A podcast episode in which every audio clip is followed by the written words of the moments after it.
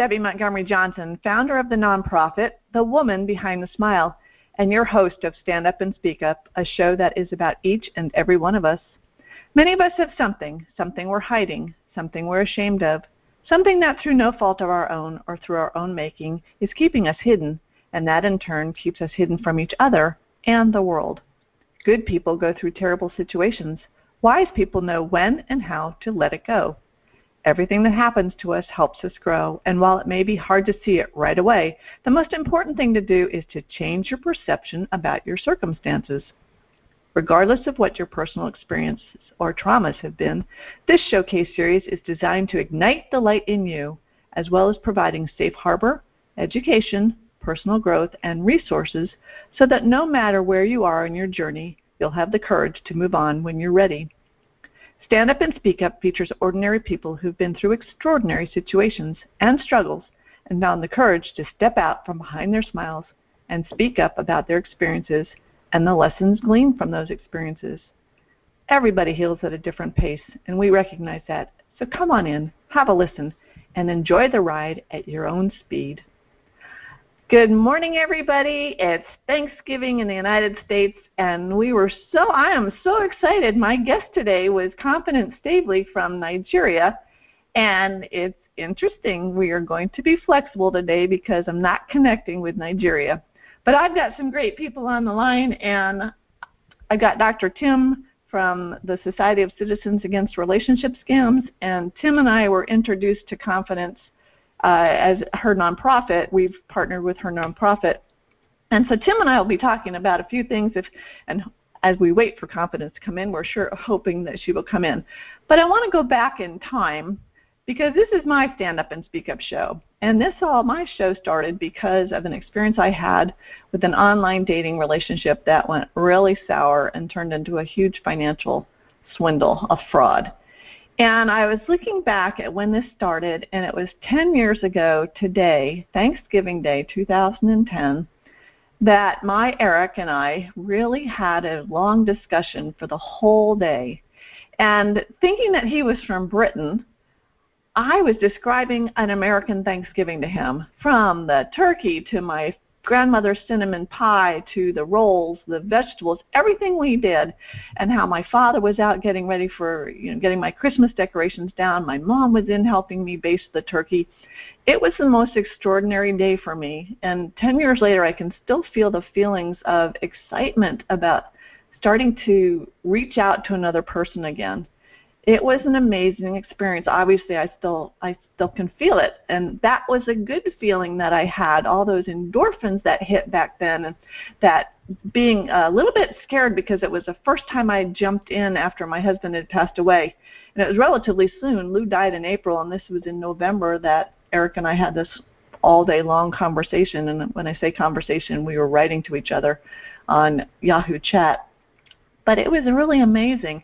And now I look back at what was written through the eyes of someone that's been working with scam victims for many years, and I'm looking at the wording that he had in his in our discussion, and I'm thinking, could I, with without wearing the rose-colored glasses of falling in love again, could I have seen the warning signs even back then, the word choice and, and whatever?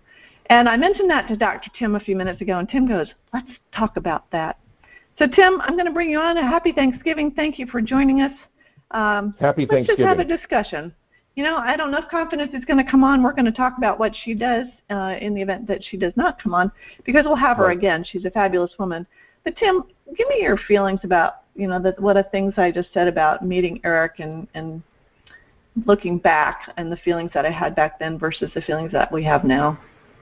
Certainly. Um, but before I begin, I want to give a, a special uh, uh, sort of welcome back to Vianney Gonzalez, who is one of our SCARS board members. She's been uh, on death's door for the last week. She's been in an induced coma as a result of her second case of COVID. And she just came off the respirator uh, 24 hours ago and is beginning to um, to talk again. So we're very pleased to have her uh, joining us again, uh, and and we wish her a speedy recovery, long though that may be. Anyway, with regard to your situation, so hindsight is 2020, right? And and I think this year is going to change that phrase forever because 2020 hindsight is hmm. as much a disaster as whatever it was that we think that we saw. The reality is, A, you can't look backwards and glean any particular wisdom from it because the reality is all you're going to do is end up beating yourself up. And that's pointless. You were not at fault. You were manipulated expertly. And the reality is, you probably could not have done anything differently. So it, it, it's important to understand the signs looking forward. But no, you couldn't have done anything different. If you had the ability to do that, you would have done it. So the reality is, what happened happened because that was the way the set of circumstances were created at that point in time. And we had a we had an individual on our on our support group yesterday, um, someone who's been struggling to recover for several several years, and it's this simple concept that you can't blame yourself or look for fault in what you did because you did what the circumstances allowed you to do. It's not your fault. And I'm yeah, I'm not I don't blame myself anymore. Obviously, I, I did beat myself up pretty bad at the very beginning, and I think most most people that have been taken by anybody feel like, oh my gosh, what did I do? And I was interviewed the other day by Chris Parker on his podcast Easy Prey, which is coming out on February 3rd, right before Valentine's Day. And uh, Chris and I were talking about it, and he said, well, you know, what what were the the the flags for you and I'm like, you know what? There weren't any flags for me back then because I I wasn't expecting to I wasn't expecting fraud in an online dating situation. Uh, and I still, when I when I get people writing to me, even today, I'm thinking, oh my gosh, we are not getting the word out there because there are flags. And and as far as my first conversations with Eric, um, I noticed that he had said something funny, and I don't know if I've mentioned this to you before, but when he was telling me what his name was, he goes, "You can call me Eric Cole," and I always thought that was a funny way of him saying, "Well, my name is." So I I said something about that, and then he wrote back to me, and he said something interesting about how most women wouldn't have noticed that, and he called it franca lingua, and I remember having to look up that term and it basically meant understanding a different language or spoken in a different language. So that's when I knew he was, I thought, European, you know, that he had said something a little bit different. And from that point on, I might have overlooked some of the, the little quirky things that he said or wrote, thinking that he was from a different country. And it made sense that right. he would write something differently than I do. I have friends from the UK. They write a little bit differently. They speak a little differently, and uh, and so it became for me the norm, which is odd. But un- unfortunately, that was a psychological condition called confirmation bias. You hmm. heard what you were predisposed to believe. So once he set up the initial set of conditions, then what tends to happen is everything that you hear tends to fall into that preconception. Now, manipulation is necessary because unfortunately scammers are not perfect. So they will go off the rails from time to time, and that's where they need to use other manipulative techniques to hold you in line over the course of the scam. It's not simply that someone is being stupid and not looking, to the contrary you may have stepped in, in other words, opened the door, and then a whole variety of situations from stranger trust to confirmation bias, etc., take place. But then they're also doing manipulation like amygdala hijacks to to basically drop emotional hormone bombs on you at key moments to get you over those red flags. Think of it kind of like a you know a, a a hurdle race where every time that they think they've they've screwed up or made a mistake, they're going to drop a, a, a hormone release bomb, an amygdala hijack on you to flood your brain with, with hormones so that you won't think analytically about what you just heard. Mm-hmm. Oh, And it's, it's then, definitely a hormone Then the rush. gaslighting will begin. Yeah. And, which is interesting now, uh, 10 years later, the way they've been able to move into social media via videos and things. So people are convinced that they're seeing the scammer because they've seen his picture, they've seen a video of him. And in this world of watching Netflix and binging on Netflix and, and the things that we're doing because of the pandemic, I was asked about this the other day. And if you think about the shows you're watching, at least the shows my husband and I are watching, many of them are done in Denmark and Iceland and in Spain, and they're dubbed in English. And so while you're watching, you're not even paying attention really that the actors are speaking in their native language, but we're hearing English. Fast forward into the world of scam, same thing's happening. We're seeing the guy or the girl, we're hearing the words, and we're hearing what we want to hear. We are not necessarily hearing what is what they're saying. Right? Eh, right, and and there always are small setup excuses that they will present. Again, confirmation bias. They're Yep. setting up your preconception of what you're going to be expecting to see, hear, and accept. My microphone is not working, so you're seeing somebody who's talking. You can't hear what they say, but you're seeing text and you're seeing them type.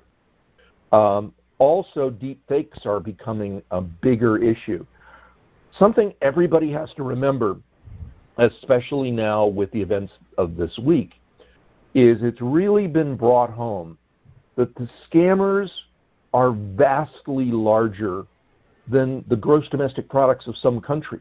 In fact, global scamming is the third largest nation in the world behind the United States and, and the People's Republic of China. It's bigger than Germany in terms of the overall amount of money involved, more than $3 trillion this year.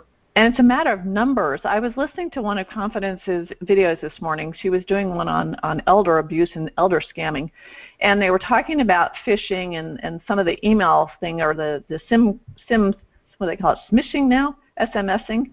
Um, Yes. And if you think about I get them on my phone all the time. It says un, you know, not requested little things that are coming on. He said, but one of the scammers that they had talked to had sent out in one day 630,000 emails. They just need a couple to have people respond back to a couple of them, and they're in the money. Telemarketing, telemarketing 101. You only need 1.5% to be profitable. Exactly, and they're sending out millions of these things all the time. I Yep. mean, I get dozens on my phone, and I just put a robo scanner or something on my phone to try to get rid of some of them. Um, it doesn't always work, but it does keep some of them out. But they're just it's not it's a matter of numbers, and that's what what she was saying in in this platform was that you just got to be careful. And there are certain tell telltales that you know when they especially in the online dating realm where they say um, they call you pet names or they'll make up a pet name or they'll call you honey or dear they never use your name because they don't have to remember it. And they could be working multiple people at one time and be But- saying basically the same thing just change the situation. Let me address one thing that you said, Debbie, that's actually a fallacy. okay You, you can't be careful. It's not possible. So the fallacy that people make about avoidance is that you can be careful. You can think your way through this. You can't. The reality is these scams are going to work regardless of your intention. The only way to be safe is to not play. Yeah It's like Star Trek and the old Kobayashi Maru. The only way to win the game is not to play. So you have to change your behaviors so that you're not confronting your, these, these calls or these scammers. There's a thing called a predictive dialer in the world of telemarketing, which is that it analyzes the calls that are being placed as they're doing it and figuring out when the average best times are to call people. So the reality is the scammers have more money than any law enforcement agency on the planet, more money than the FBI. Mm. And that's a staggering thought. So the only defense is not being careful. The only defense is simply learn avoidance strategies and behaviors. So we're not telling people to not participate in online dating or not play games with friends. It's watch who you're doing it with. Or or what what are the steps then? What how do we protect our heart from ruling our head? So the the simple realities are let's let's talk about online dating for a minute because that's something near and dear to me because I've been involved in it since the beginning of the web. The the reality is you have to assume again, this is a behavioral thing. You have to assume everybody is fake until verified. Trust no one, trust nothing until it's verified. How do you verify somebody on a dating website? It's very simple, and I'm sorry to say it's contrary to intuition and about safe dating. You don't want to expose yourself to the sociopath that, you know, maybe the serial killer on, on the dating website. But yet you have to find a means of providing verification so that you know that you're talking to a real person. So every person who wants to participate in online dating has to be prepared to show their truth. And if you're not prepared to do that, then you shouldn't be doing it. Pure and simple. So in how are you going to do that? Uh, how are you going to do well, that? You going to run a background check on them, or are you going to? How do you verify? I, I mean, I did it, a lot of that, verification. What's that? That's exactly what is necessary. If you, if you find somebody and you find that there is an attraction, then unfortunately you're going to have to go to one of these background check websites and confirm that they're a real person. You can begin by listening to the language clues that they give you.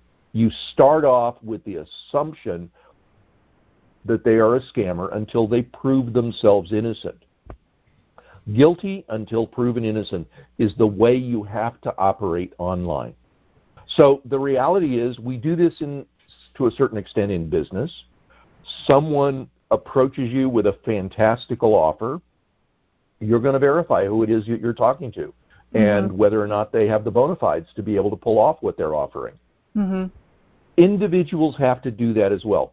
Every parent, ironically, knows how to do this. If your daughter walks in the door with a guy with, you know, with spikes through his nose and studs embedded in his forehead, you're going to verify the heck out of whoever that is.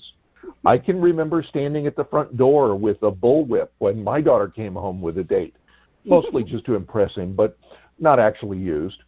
Um, I'm an archaeologist, so all archaeologists have bullwhips. Anyway, but the idea being that every parent knows how to adopt that posture of trust no one when it comes to their children. Hmm. Why would you change your posture when it comes to yourself? Because we trust. We're at that exactly. age. And that was interesting listening to one of Conf- Confidence's, and I think she's going to try to come on. I just got a message from her. Uh, one of their things about the elders is that that age group, and it's funny because they're, I think these are 20 and 30 somethings. They're considering us the elderly, right? We're the seniors. Right. Uh, we're of that age group that we do trust we and there, he, the fellow she was interviewing said that that younger age group they don't trust anybody. They check out everybody which that might be an overstatement but probably uh, more so than we do. No actually it's the exact opposite. Really? The problem the problem with millennials and teens is they have this perception that they're tech savvy. They know everything about the internet. They know all about the scams etc and yet ironically they are scammed at a rate. I, I was telling this to uh, someone on an interview uh, just literally yesterday. When you look at the demographics, the, the demographics of scam victims is an upside down bell curve. So at the one extreme you have elderly, at the other extreme you have teens, tweens, and, and millennials. So, but there's a fundamental difference. In the elderly category, the average is the person will be scammed 3.4 times with an average financial loss of about $14,000, even though mm-hmm. government government estimates are of $100,000 per romance scam victim. But millennials, on the other hand, are scammed an average of 10 times a year. Wow. Their scams are smaller. They're buying fake products. They're listening to fake influencers. They're they're running off the deep end when it comes to fads and other things. So the kinds of scams are different, but fundamentally it's all the same socially engineered deception. Mm-hmm. So ironically, millennials are scammed at a rate that is many times that of people who are older. But what we hear about are the individuals who are scammed for large quantities of monies. What we don't hear about are the millennials who are scammed for $100 here, $100 there, $50 here. In aggregate, they're losing just as much money. Okay. So we're going to try to get her in because I really do want to have her come in. I find it very interesting to be connecting with a young woman in Nigeria. Let, us do a little. Let's do a little preface. Uh, preface yeah. here. Um, Confidence's organization is a nonprofit based in Nigeria that addresses the victims inside of Nigeria. Scammers scam Nigerians just the way they scam the rest scam the rest of the world. Mm-hmm. Uh, predominantly, it's not so much the corporate level scammers that many of us are encountering, but nevertheless, there is a subset of their population, like in any country of the world, that engages in criminal behavior, and scamming is one of the easiest ways to be a criminal because mm-hmm. it's nonviolent. You can stand off at a distance, you can hide behind the screen, and unfortunately, less sophisticated. By sophisticated, I mean less aware individuals in the population are just coming into technology. They're getting their first phones or or smartphones, etc., and they're exposed to this jubilant, joyous, incredible technology that connects them to the world and are as vulnerable as everybody else elsewhere in the world. We're very careful to screen to make sure that we're dealing with credible, honest people, and confidence in her organization are a world renowned uh, organization, and we're so pleased to be bringing them in as a partner to SCARS. Well, it's wonderful. And as a victim of of a scammer of a scam perpetrated by a young Nigerian man, I always wondered how the women of Nigeria felt about their brothers, sons, whatever, uh, engaging in this. And Confidence has a story, and I, I really hope she can come in. I believe her mother had been scammed. And I yes. think that was the impetus to her starting this action group because it's a group of young adults in Nigeria that are going after digital fraud in many ways in their country. And I find it um, wonderful that they're doing it in such a great way and engaging, fun. You know, they're doing it through fun videos and through a lot of discussion. So, as an adjunct, you know, nonprofit to our SCARS nonprofit, going worldwide with them is phenomenal. And uh, exactly, and, and of course, SCARS is a worldwide organization, and we and we just uh, began our Sky, excuse me, Scars Thailand um, entity literally yesterday as well. But mm-hmm. one of the things that people forget is Nigeria is actually a very large country, over 100 right. million population. Uh, I believe it's the largest population in, in Africa, uh, possibly just short of, of South Africa, or possibly just larger. So the reality is, and, and another misconception a lot of people have about about scamming specifically is make no mistake, women are involved in scamming also. Mm-hmm. For every team that's out there, there are women involved. They've learned to involve girlfriends, wives, mothers, daughters um, in these gangs so that they have that unique female perspective when they're scamming, whether it's men or women.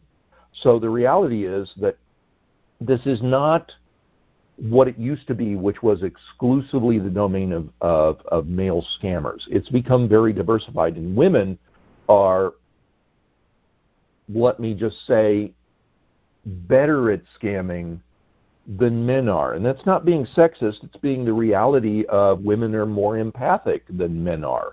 And that that can be exploited if they're predisposed to exploit it. Well, and it's interesting. I was thinking about my scam, and uh, in the group, I, I I was talking to Eric Eric's sister and his son, and there were times when uh, after the fact when I was thinking, was there really a woman involved in that? Because I would ask Mary all these questions about Eric to get, you know, good intel on him. And uh that's when I realized too that obviously after the fact it wasn't just him, it was it was a group that was doing it and how did how in the world did they remember everything that was said? I kept a journal. Um I mean I that, they use salesforce.com. Huh? They use they use CRMs. They use Salesforce.com or or Act or other CRMs. They're actually specific. Uh, remember, scammers have money, so they're actually developing complete office suites specifically for scamming and selling them on the dark web. Well, that's just irritating, you know. but that's what we that's what we learned too when we when we interviewed um, Brett Johnson Brett was saying they work in these groups. It's not just an individual guy sitting at a cafe. There are whole, you know, conference rooms full of these people on the phone night long. And I think we might have just gotten her in. Let's see here. Let's see. Confidence, is that you? Yes, it's me. Yay! my time and happy Thanksgiving. Thank you. We, Dr. Tim's on the line with me. We're so happy that you are with us. We just kind of did an introduction of what Cyber um, CyberSafe Foundation is about, and, and. I want to thank you for being here, so much for being here. Thank you so much for having me. Well, we were Welcome, just talking. Go ahead. Sorry, Tim. Hi, go ahead. Tim. Hi, Tim. Hi. I'm glad you're here, honey, and I don't mean to be talking over with you or talking over you, but we what we want to do is jump right in. Uh, we were just explaining to people our relationship with you and with CyberSafe and and the foundation, but I want to hear your story. I want to hear what happened to you, to why you got into this. What was the the what basically why did you start the foundation? What happened in your family that got you to start this foundation? Okay, so um, my mother is actually the reason I started this foundation. Her experience in the hands of scammers actually was the reason I started this foundation. I, I before that time, I of course was a cybersecurity professional, and but I didn't exactly sort of um, prioritize cybersecurity awareness and the issues around it in my family. I, it was just more work for me than than um, more day-to-day work than um, you know sort of teaching people preventive measures and helping people see the signs and sort of protect themselves to avoid falling for scams or any other um, cybercrime activity out there. So um, it hit home when my mother received this call, and it was from a scammer, and the long and short of it is that she almost lost her life savings. And I mean, I don't know, you know, what it is like in America, but in Nigeria, my, just to give you a perspective, my mom is um, 72 years old right now. So um, she's a very savvy 72 year old. Um, and then, you know, this this money she's sort of kept together all her life. And these people were going to clear it all out. So um, we got a bit lucky with with handling um, her incidents post post when we found out it was a scam and then she was losing money. Um, but then it, it, it sort of hit home that there, there are a lot of people who will be going through the anxiety, the pain, um, the sense of you know almost feeling stupid because you've gone through something like this when indeed you're not stupid uh, these people are criminals and they should be apprehended. You know, and so all of that, um, in some cases, having to do with financial loss is huge. And so uh, what I tried to do was make sure that a lot less people get to experience what my mom experienced by by you know teaching them before they get in, in contact with the scammers, um, giving them the knowledge that is required to defend themselves and to detect that this is actually fraud. This is someone trying to steal from me. This is someone trying to gain access, uh, unauthorized access to me. You know, all of this kind of things is what I set out to do with the foundation. And so I call it Cyber Safe Foundation because I wanted people to be safer on the internet while leveraging the power of the internet. And I wanted less and less people to experience my mom experience. And really, in in in in in, in short, that's like the whole story. Well, your mom is involved in the foundation, isn't she? I thought I think I saw her picture on the foundation yes, website. She just had to be. She's a trustee. Um, um, um, she, she helps us with, for example, the paper. She, she has an admin background, um, so she helps us with the secretariat. So. Um, but she's also there, I think, as a reminder of our why. I mean, when you start this journey, uh, of doing this work, and in cybersecurity is quite huge and vast. I mean, very quickly, some people can lose that that tangent, that that why, why did I start this? I, I, you know, I just wanted her to be that constant reminder. You know, that this is the reason you started. You want a lot less people to. In fact, you want you want this to become a time that's no longer financially beneficial. You know, so that's one of the core reasons why she's on my board. Well, I'm really glad to see that because I feel when I get interviewed here and talk about online dating or Facebook or the play, you know, the big corporations that are actually there's a lot of scammers in them. I always come back to if Mark Zuckerberg or Mandy Ginsberg or some one of those top people, if their mother had been scammed or if their sister had been scammed, there'd be a whole different dialogue you hear some things and they're far away, you know, you're like, oh, uh oh, and you just go, uh oh. But when you hit home, I think it just makes you, it makes you, it makes the reality different. I mean, it, it does, it, it, it, um, it hits different. That's basically what I would say. And I think a lot more people um, need to, we need to find a way to communicate this feeling with people who haven't experienced it because again, we don't want more people experiencing this anyway. So what we need to have people, we need to have maybe a way where we, we explain why this is so important and why big corporations need to put um, support and financial backing to organizations doing this work because it's quite enormous. It's a huge um, amount of work they're doing across different parts of the world. Um, and then if we're able to have the support and backing that we require to spread the information we need to spread, um, we will we'll slowly and steadily put these people out of business. And I think that's exactly what we need to we need to do because they call it business. That's exactly what they call it. We're just talking about it is huge. It is just, and people don't realize that. But we need to make it yeah. more personal. And I think people yeah. think that it's not going to happen to them. But what if yeah. it were to happen to their mom? You know? Yeah, I know that feeling. That you know, it's, it's not, it's not to happen to me. I, I, I, think, I think in Nigeria it's very, very strong. I mean, what you just said, um, because people feel maybe some people feel they're too small. Maybe their businesses are too small to be attacked. Um, they, they don't have so much money. Like for individuals now, oh, I don't have so much money. I'm not prominent. You know, nobody knows me, so I won't be attacked. But you know, and, I think it applies also in America and other parts of the world. Um, you always feel, oh, you you won't be, but you always feel that way until you're in that place or someone close to home is. And we don't want to wait till that happens. We want to make sure that a lot more people know that these are the things that are happening and know how to protect themselves. And just um, back on what you, just piggybacking on what you said, um, currently cybercrime, you know, is a bigger industry in crime than drugs. It's currently bigger than drugs. I, I, um, uh, I don't know the numbers top of my head, but I know that the last time I looked at the stats, you know, um, the valuation of the drug uh, market, and when I mean the drug, I mean um, I mean, um, harmful drugs. You know, the right. the value um, cybercrime here is is bigger.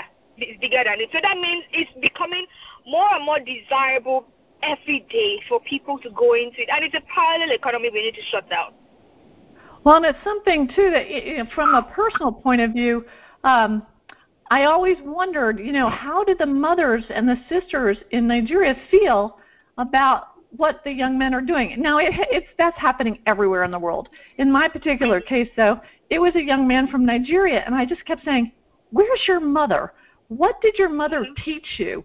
You know, what what is it that it flips these young men into doing? Well, young men and women um, that puts them into that area that they feel like they have to be scamming. Is it economic? Is it what? Explain to me, maybe.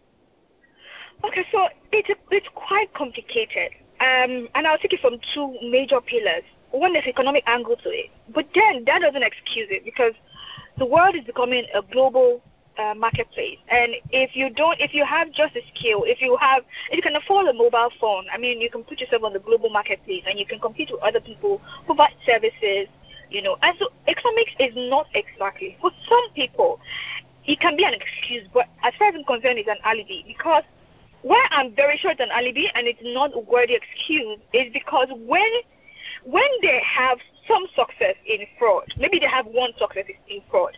If it was about economics, maybe they would take that money, pull out, and establish a business or establish something to continue earning money from. But that's not the case. They continue on. So it's not the economics. I would argue it's not economics. Yes, there is a high rate of unemployment in Nigeria. There is high rate of poverty. But poverty is not a reason to steal because this is stealing.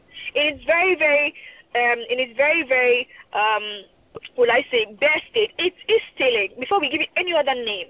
You know, and, and, and then on the second pillar I was going to discuss, it's also on um, the moral fabric in Nigeria is really, really worn out. I mean, people um, celebrate wealth, people celebrate many things without necessarily questioning where they're coming from. I mean, I know looking back at my family, honestly, if I came back home um, when I was 22 with a Mercedes Benz, I mean, my mom will put it on fire. I'm not even kidding you if I can't answer where I got the money from to buy because it's just something that no job I do can possibly give me a Mercedes Benz given the economic realities in Nigeria at age 22.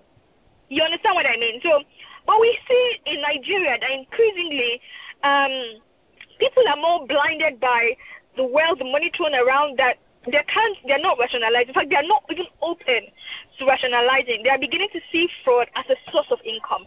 And so people mm-hmm. won't exactly question, or some people will know for sure this person is doing this because this guy wakes up in the morning, he goes nowhere. He's able to live in some highbrow area. How is he able to do that? When people who live in those areas work, they uh, work so hard at different businesses to be able to afford the lifestyle they have. So you know that without uh, without an ounce of doubt, this person could be doing this.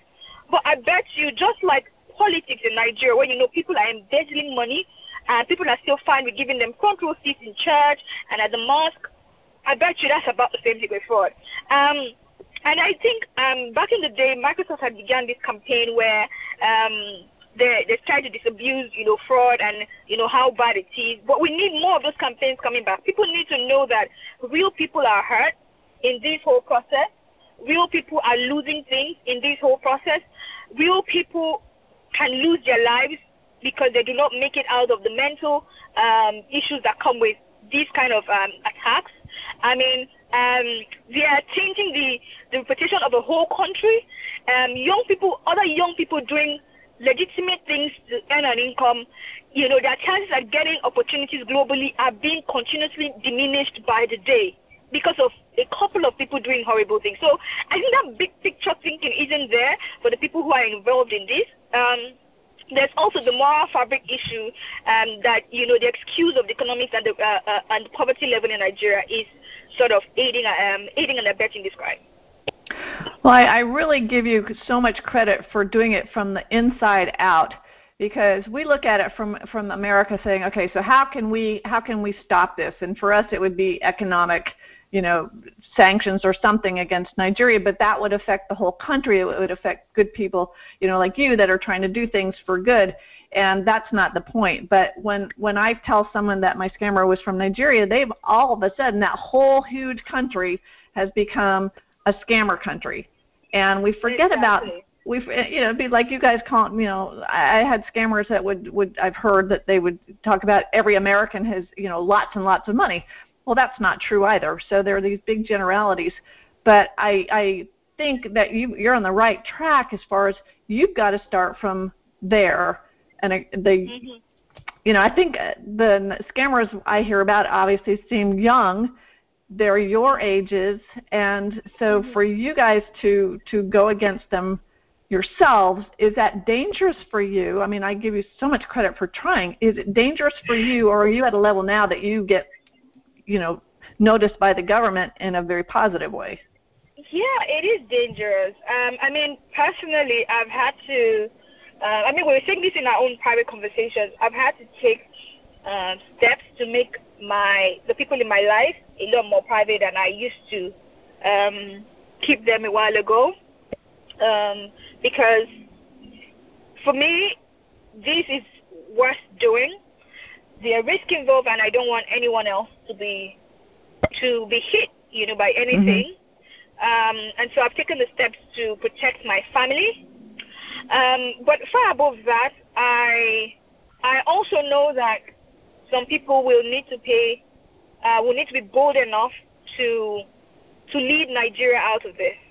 And and I believe I don't know about your faith um, and your religious, um, you know, your religious inclination, but I strongly believe that I was raised for a time like this.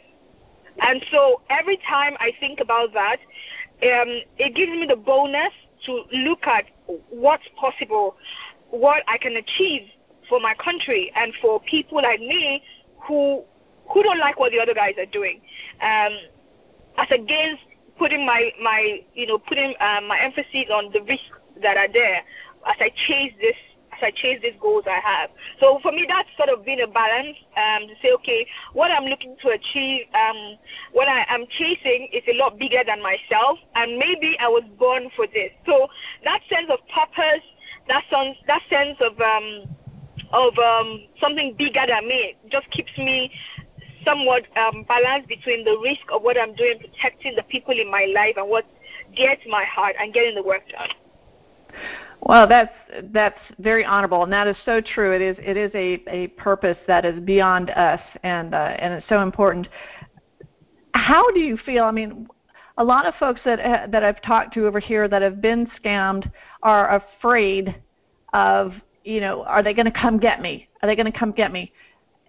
Can you let them know that the the everyday scammer over there is not going to jump on an airplane and fly to America and come after our victims, right? Are they basically cowards that would stay over there, or what's your interpretation of these the types of people that are scamming? Okay, so to be very very clear, the the, the scammers in Nigeria about 98 or 99 percent of them are financially motivated.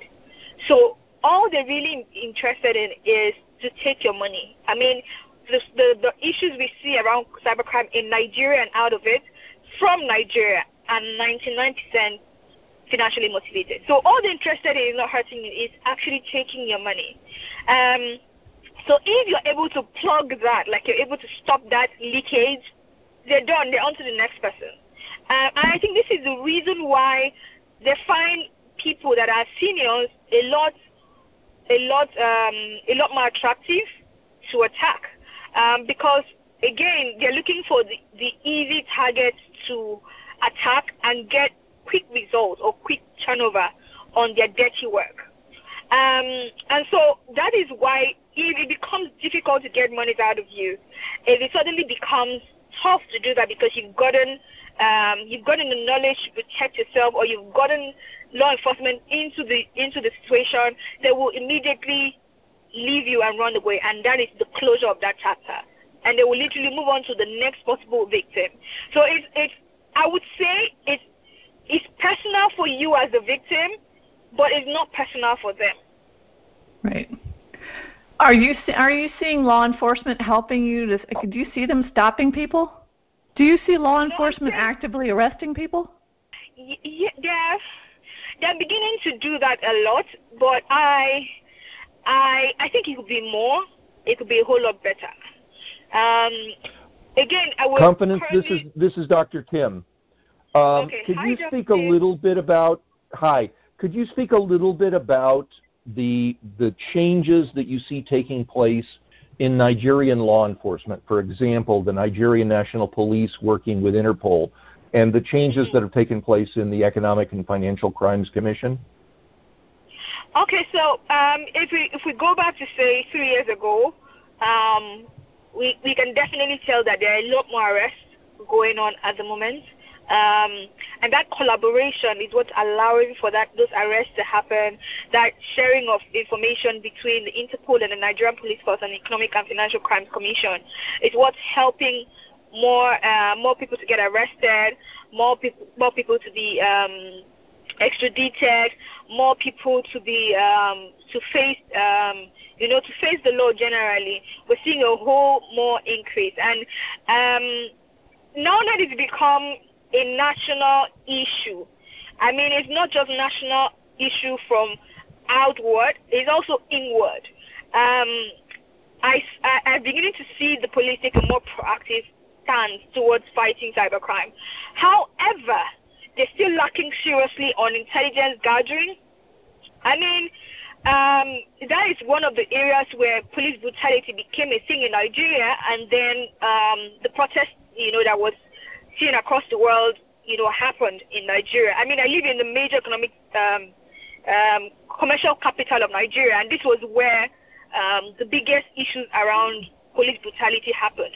Now, that the police at that point were beginning to check people's phones randomly, profile and check people's phones to find whether or not they are fraudsters. Um, again, that's a whole conversation altogether. But I'm going back to the fact that if we have more intelligence, if you have more of that intelligence gathering, dissemination, and action done on a larger scale and quicker, we can have way more arrests. Because the number of arrests made is a drop in the ocean compared to the number of scammers we know exist related to the cybercrime exactly. we're experiencing. It, it, exactly, and and yes, we've seen a huge increase in the number of arrests by the EFCC and also by the Nigerian police. Unfortunately, the EFCC had a problem this year with management change. And have you seen that with the management change that took place earlier this year of, of Director Magu uh, stepping down, that uh, we've seen a, a greater focus on professionalism inside of the EFCC? I mean, it's too early to judge or call that. Um, um, and I don't exactly feel that way, especially with all of what surrounded how his exit. Um, but I'll say for sure that, for example, the Nigerian police was speaking up. They recently, last I think last uh, week, they launched a portal that allows for people to report cybercrimes. That has never been in the history of the Nigerian police force, um, and I think that was significant um, to, you know, to you know addressing cybercrimes and issues therein. Um, but I can't call it yet for the EFCC um, about whether or not they've improved in um, in the way they carry out uh, how I perceive their um, their success with, with cybercrime. Okay. Well, you, uh, I'm I'm looking on your site. It's cybersafefoundation.org, and you've got some great YouTube videos out there. It looks like you're hosting something weekly. What are you doing to get your word out in Nigeria okay. and around the world? Okay. Great. So um, I started this YouTube series called Cyber Safe by Sisinet. Sisinet is my alter ego. Cute. so uh, it's the fun, more fun version of me. So I'm trying to do that because I um, one of the issues we've had with cyber security education, as it has to do with awareness, is because it's half the time too straitjacketed.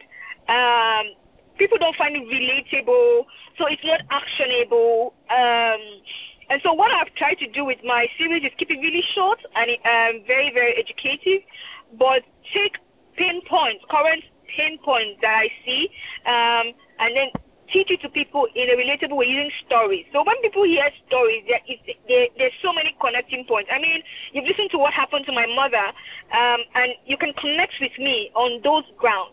And then so what I try to do with my message per time, the video, is tie a, a story to a cybersecurity best practice. And I've gotten so much positive feedback. At the moment, I'm trying to do some collaborations across, the, uh, the country um, to sort of drive the message and propagate the videos across um, board. Uh, we also got recently got some funding for ads, uh, so we're using that at the moment to also drive and make sure more and more people see those videos um, we are creating or I'm creating um, you know, under the umbrella of the foundation, so more people can get. And I, I think that's really where we need we need a lot more collaboration. I mean, CyberSafe Foundation is currently also collaborating with um, your esteemed organization. So more of those collaborations, more of the funding that allows us to spread the word, both in cash and in kind. Um, what we receive sometimes is kind, and that helps us do our work very effectively. Um, so that's currently what we're doing. Well, the videos are very cute. I'm looking at one here. It says five things you must immediately do when your phone is stolen. and that relate i mean that can relate to all of us and and they're just cute they're fast they're, but there's a serious tone to them and uh, tim and i are working with a gal the other day about doing similar things over here um, because people's attention span is so short they need to have something quick and fun but with an underlying very important message so thanks for that so that's cybersafefoundation.org and um, you, so you know we're, you're also partnering up with SCARS, and so we hope we can get our messages together to really spread spread the word. Uh, Tim, any last uh, messages for our yes, friends? Uh, com- confidence. I, I have a Hi, personal Tim. question.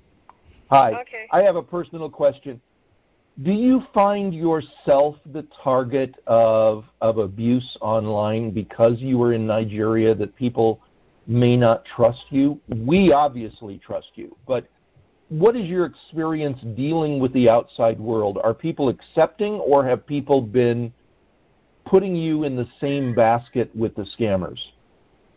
Yes, they have. And um and you know, I've I've had this conversation before where I say, you know what, I understand if the stereotype, you know, becomes this way. I totally do.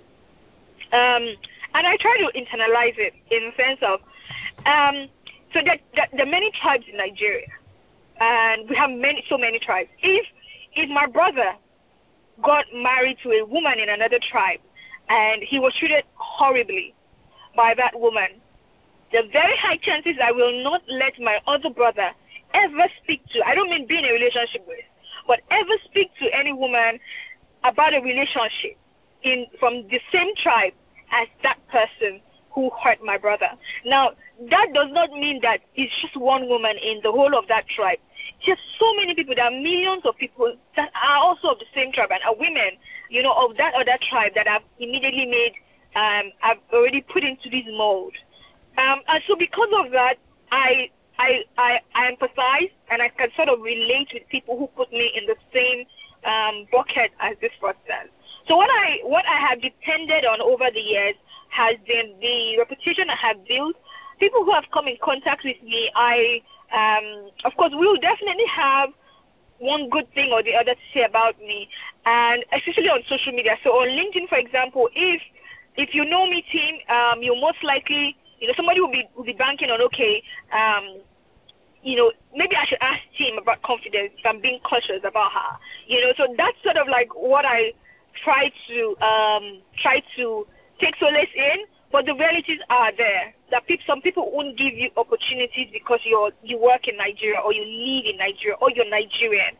The realities Exactly. are there, and then yeah, and then sometimes when you find a way around it, you then beca- you, you can then uh, maybe find a way to wiggle your way out of it. But there are some times when you definitely be shut out. Yes. We've got you've got Well, a really great background though. You were educated outside of the country and you've come back. That's the greatest thing is that you've gone back and that you're taking action on something that I felt is very very important. So Tim, did you have something else? I'm sorry. Well, I was just going to say, if it makes you feel any better, confidence, people hate us too. Because the reality is, anytime anyone stands up for what's right, there are going to be a million instant experts and wannabe pretenders and amateurs who will hate you. It's simply the nature of the world. We fight this fight constantly to help victims because there are also those who are not professionals. They don't know what they're talking about, but because they take a position and it's not ours, we're automatically the bad guys. So it's just the nature of the beast. And, and I congratulate you on having the, the moral fortitude and the, and the stamina to stand up and do the right thing. Thank you so much, Tim. Absolutely, and I want to add my, my thanks to you too, and for, for being part of our organization and for getting the word out. I, I give you so much credit for, for standing up and speaking up against something that is just insidious, and it affects each and every one of us in some way. And uh, and thank you for spending some time with us, coming to us live from Nigeria. Uh, we had some technical hiccups, but I'm really grateful that you were able to connect. And we'll do this again sometime. So we're gonna we're gonna finish up this show. Uh, do you have one last thing that you would like to tell the audience, Confidence? you have risen above this and um, just stay strong. Um, the people who who think they've gotten away and maybe think they have won haven't. You still have your life ahead of you um, to to you know to go and to rise and uh, and to just live your best life. And they are the real losers, really, because what more can they do with money that's stolen? Um, so just ensure that as you have survived, you know, a scam or something around that, ensure that people in your community also um, are protected and ensure that they don't become victims. Thank you so much. That is that's what we're going to do. We're going to get the word out and if we can help protect one person from being scammed or help one person recover, then we've done the right thing. And in the end, it's all good. So thank you confidence. Thank you Dr. Tim. Thank you everybody for listening to Stand Up and Speak Up. We are dedicated to encouraging you to remove the mask of embarrassment and to being your best self. If you know anybody or if you yourself have been a victim to fraud and scam, report it to anyscam.com or ic3.gov. Please remember to go to my website, thewomanbehindthesmile.com, join my Facebook group, Stand Up and Speak Up, for really good information and replays. And this episode has been sponsored by BenfoComplete.com, a vitamin supplement that supports happy and healthy hands and feet for those with neuropathy. If you or struggle with neuropathy, the pins and needles or numbness in your feet, check out Benf- our benfotiamine products at benfocomplete.com and use the special code STANDUP for 5% discount on your purchase. I want to thank Dr. Tim McGuinness, the founder of SCARS, the Society of Citizens Against Relationship Scams, and Confidence Staveley, who is the founder of Cyber cybersafefoundation.org. And she's doing great work in Nigeria, and we look forward to working with her here in the United States. So thank you, Confidence. Thank you, Dr. Tim. Thank you for listeners. And here in the United States, have a happy Thanksgiving. We're grateful for all of you and for all that you're doing in our cause. Have a great day, everybody.